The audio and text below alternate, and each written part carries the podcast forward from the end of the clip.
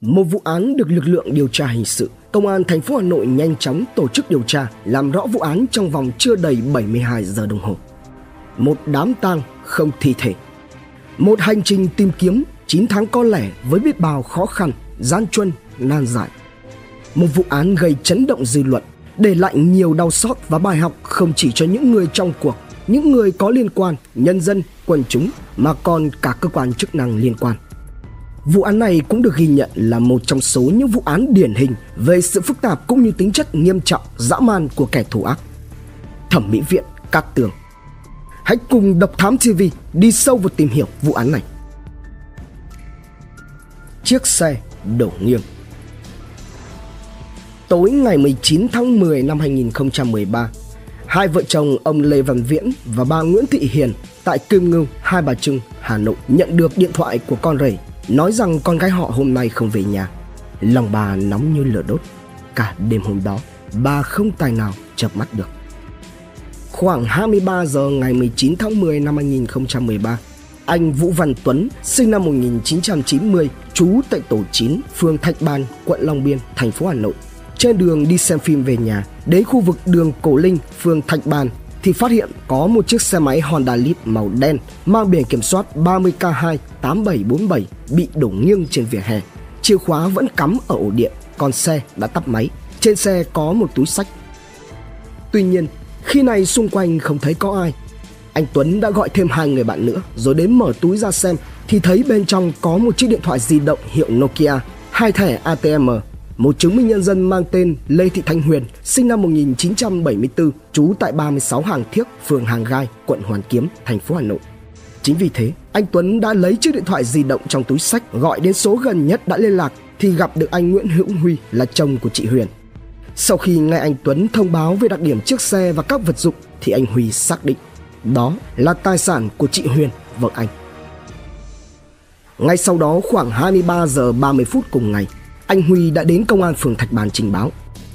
Nhận được tin, phòng cảnh sát hình sự PC45 Công an thành phố Hà Nội đã phối hợp với phòng kỹ thuật hình sự PC54, Công an quận Long Biên và các đơn vị liên quan tiến hành khám nghiệm hiện trường, lấy lời khai những người liên quan và tổ chức điều tra.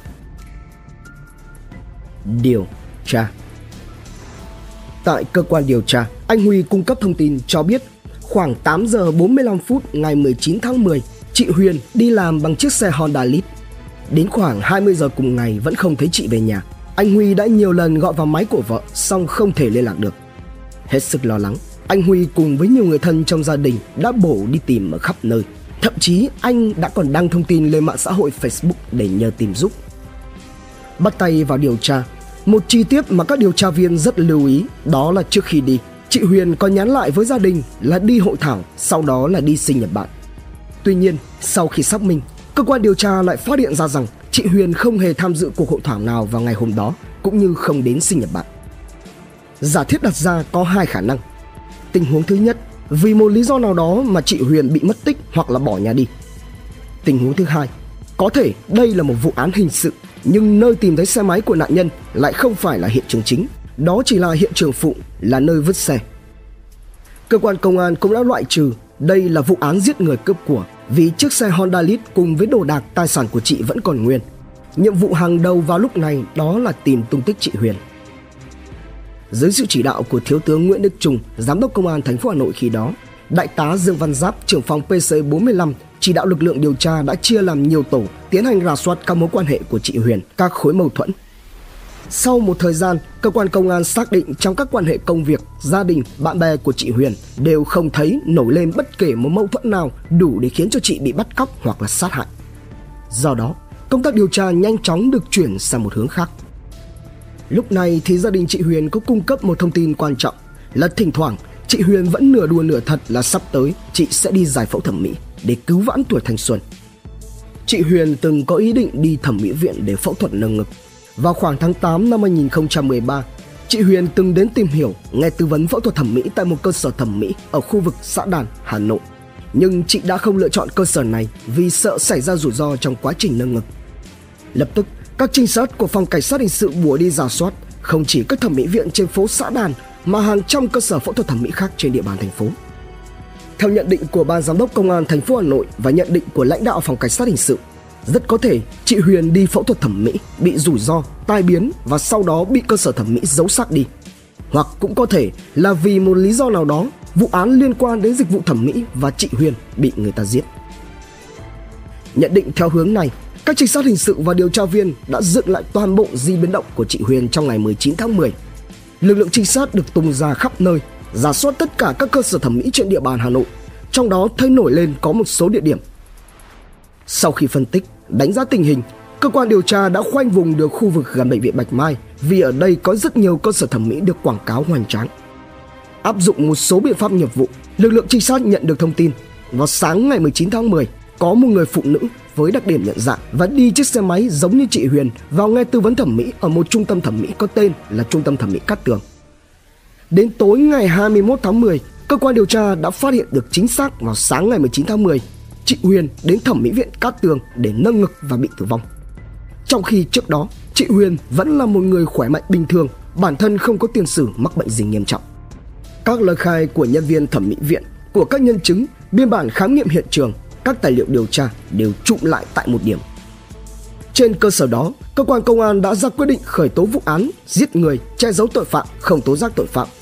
Đồng thời ra lệnh bắt khẩn cấp đối với thạc sĩ bác sĩ Nguyễn Mạnh Tường, sinh năm 1973 ở xóm 6, xã Cổ Nhuế, huyện Từ Liêm, Hà Nội, giám đốc thẩm mỹ viện Cát Tường và Đào Quang Khánh, sinh năm 1996, trú tại số 4 Hàng Bài, Trang Tiên, Hoàn Kiếm, Hà Nội, là bảo vệ của thẩm mỹ viện Cát Tường. Sau khi Nguyễn Mạnh Tường khai nhận về hành vi phạm tội, cơ quan điều tra đã tiến hành khám nghiệm toàn bộ cơ sở thẩm mỹ viện nơi xảy ra sự việc, dựng vị trí vứt xác nạn nhân. Bước đầu ghi nhận toàn bộ diễn biến hiện trường và nơi vứt tử thi tương đối phù hợp với lời khai của các đối tượng có liên quan. Những lời khai của Nguyễn Mạnh Tường cho thấy rằng đối tượng có ý thức trong việc xóa dấu vết một cách có hệ thống như thu dọn thẩm mỹ viện, vứt xác nạn nhân xuống sông để phi tang, bỏ lại xe máy của nạn nhân trên đường để tạo ra hiện trường giả. Vào sáng ngày 22 tháng 10, khi anh Huy, chồng chị Huyền, tìm thấy phiếu ghi giá tiền của trung tâm thẩm mỹ viện Cát Tường cất trong túi quần của vợ để ở nhà, đã báo lại cho cơ quan công an. Tờ phiếu ghi giá tiền mà gia đình nạn nhân cung cấp là một chứng cứ bổ sung thêm để cơ quan điều tra tiếp tục làm rõ. Quá trình thẩm mỹ Ngày 3 tháng 5 năm 2013, Nguyễn Mạnh Tường là bác sĩ khoa ngoại Bệnh viện Bạch Mai, Hà Nội mở thẩm mỹ viện Cát Tường ở số 45 đường Giải Phóng, phường Đồng Tâm, quận Hai Bà Trưng, thành phố Hà Nội, do Tường làm giám đốc và trực tiếp làm thẩm mỹ. Còn Lê Thị Thúy Mai, sinh năm 1980, ở P105A4 ngõ 29 Lạc Trung, Hai Bà Trưng, Hà Nội làm phó giám đốc. Toàn bộ thẩm mỹ viện Cát Tường có 24 nhân viên. Khi hoạt động, thẩm mỹ viện Cát Tường chưa có giấy phép hoạt động của Sở Y tế Hà Nội mà chỉ có giấy phép đăng ký kinh doanh do Phòng Tài chính Kế hoạch của quận Hai Bà Trưng cấp và giấy chứng nhận hành nghề cá nhân do Bộ Y tế cấp tháng 6 2013, Tường cho thẩm mỹ viện Cát Tường làm dịch vụ hút mỡ bụng và nâng ngực phụ nữ và cũng chính Tường là người trực tiếp thực hiện các kỹ thuật này.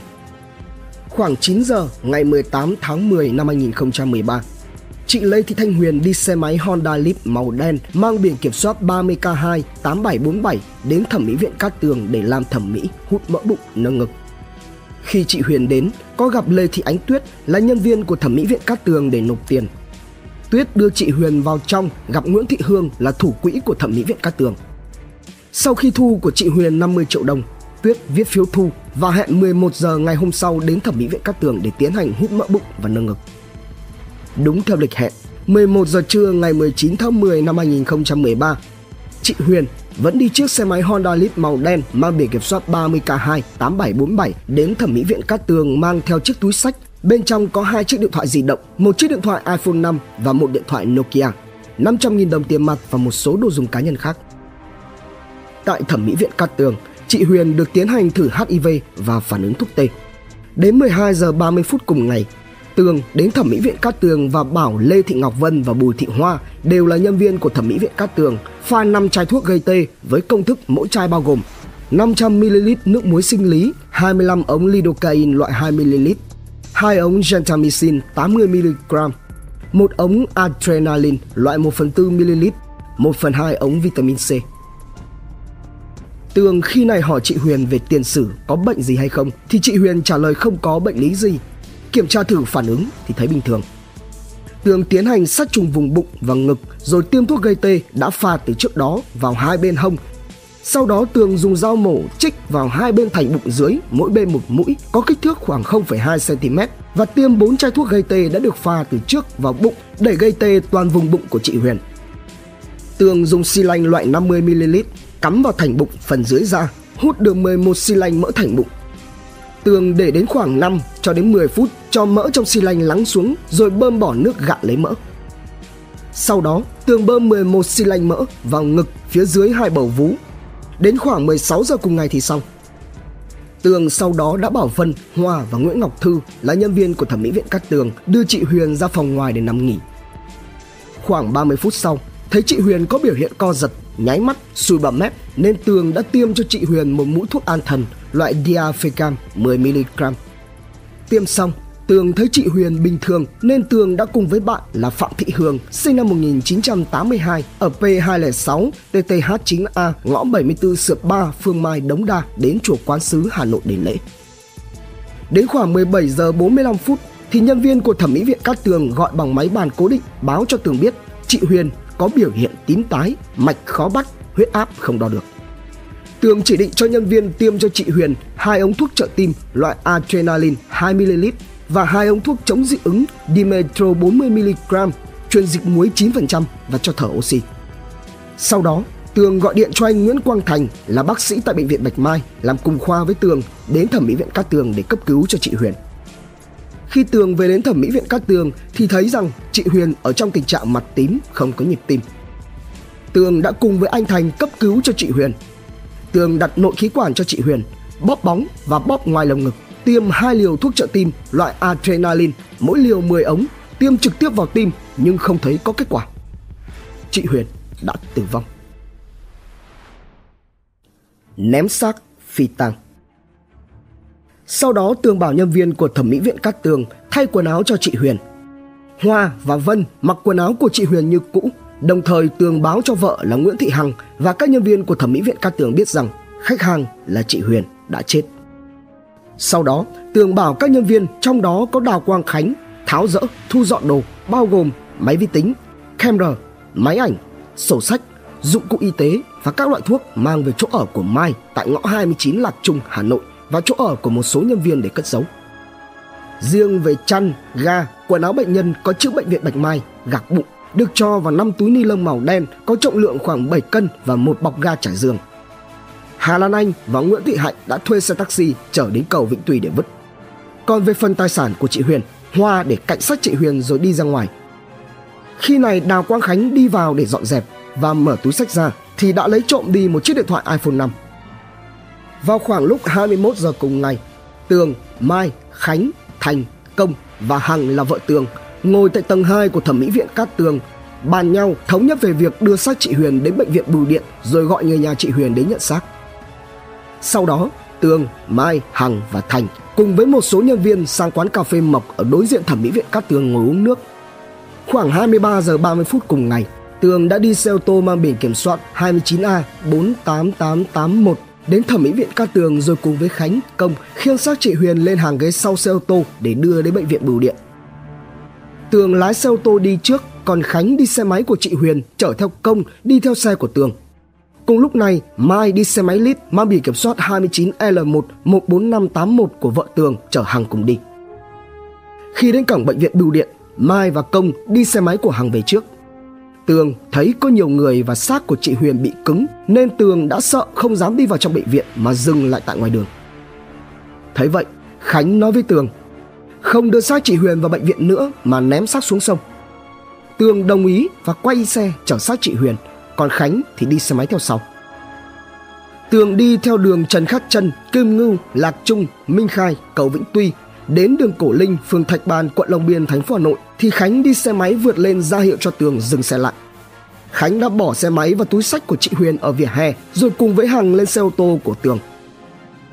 Ở trong ô tô, Hằng can ngăn Tường không được vứt xác chị Huyền xuống sông nhưng Tường không nghe mà tiếp tục lái xe đi sang quốc lộ 5 lên cầu Thanh Trì qua vị trí có nước khoảng 150 m gần cột đèn số 44 thì dừng lại.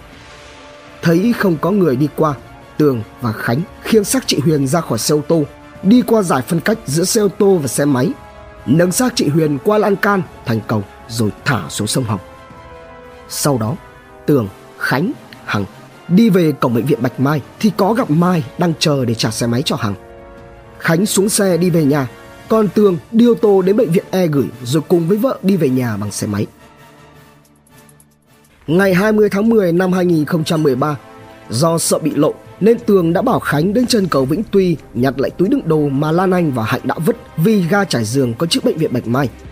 Khánh đồng ý và thuê anh Hoàng Văn Trình, sinh năm 1964 ở xã Việt Hưng, huyện Trực Ninh, tỉnh Nam Định, là lao động tự do đến tìm hộ. Khánh đã trả cho anh Trình 400.000 đồng. Khoảng 18 giờ cùng ngày thì Khánh và anh Trình tìm thấy 5 túi ni lông màu đen và cho vào bao tải mang về đưa cho Tường và Khánh được Tường thưởng cho 5 triệu đồng. Cùng trong khoảng thời gian này, Tường và Mai bảo với Nguyễn Phương Long, Tuyết, Lan Anh và Trâm mang máy tính đến nhà Trịnh Nhung ở ngõ Quan Thổ 1, Tôn Đức Thắng, quận Đống Đa, Hà Nội, tháo ổ cứng máy tính của thẩm mỹ viện Cát Tường. Sau đó, Long mang đầu thu camera đến khu vực cầu Long Biên vứt xuống sông Hồng. Còn Tuyết và Lan Anh mang năm ổ cứng vi tính đến hồ Hoàng Cầu, phường Ô Chợ Dừa, quận Đống Đa vứt. Đến ngày 21 tháng 10 năm 2013 thì Nguyễn Mạnh Tường và Đào Quang Khánh bị cơ quan cảnh sát điều tra công an thành phố Hà Nội bắt giữ. Tại cơ quan điều tra, Nguyễn Mạnh Tường và Đào Quang Khánh đã khai nhận về toàn bộ hành vi phạm tội. Lời khai phù hợp với lời khai của các nhân chứng và các tài liệu khác thu thập được trong quá trình điều tra.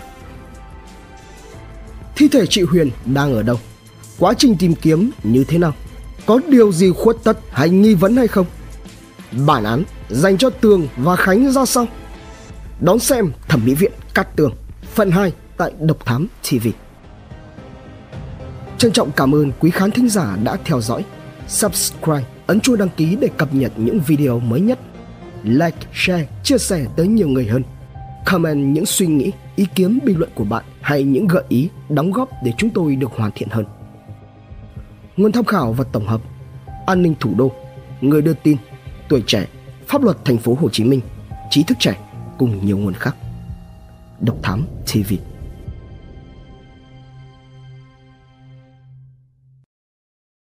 Hành trình khám phá những vụ án kinh điển và bí ẩn cùng Độc Thám TV Những quần khúc chưa lời giải. Những âm mưu chưa từng hé lộ. Những sự thật đang bị che giấu. Tất cả sẽ có tại Độc Thám TV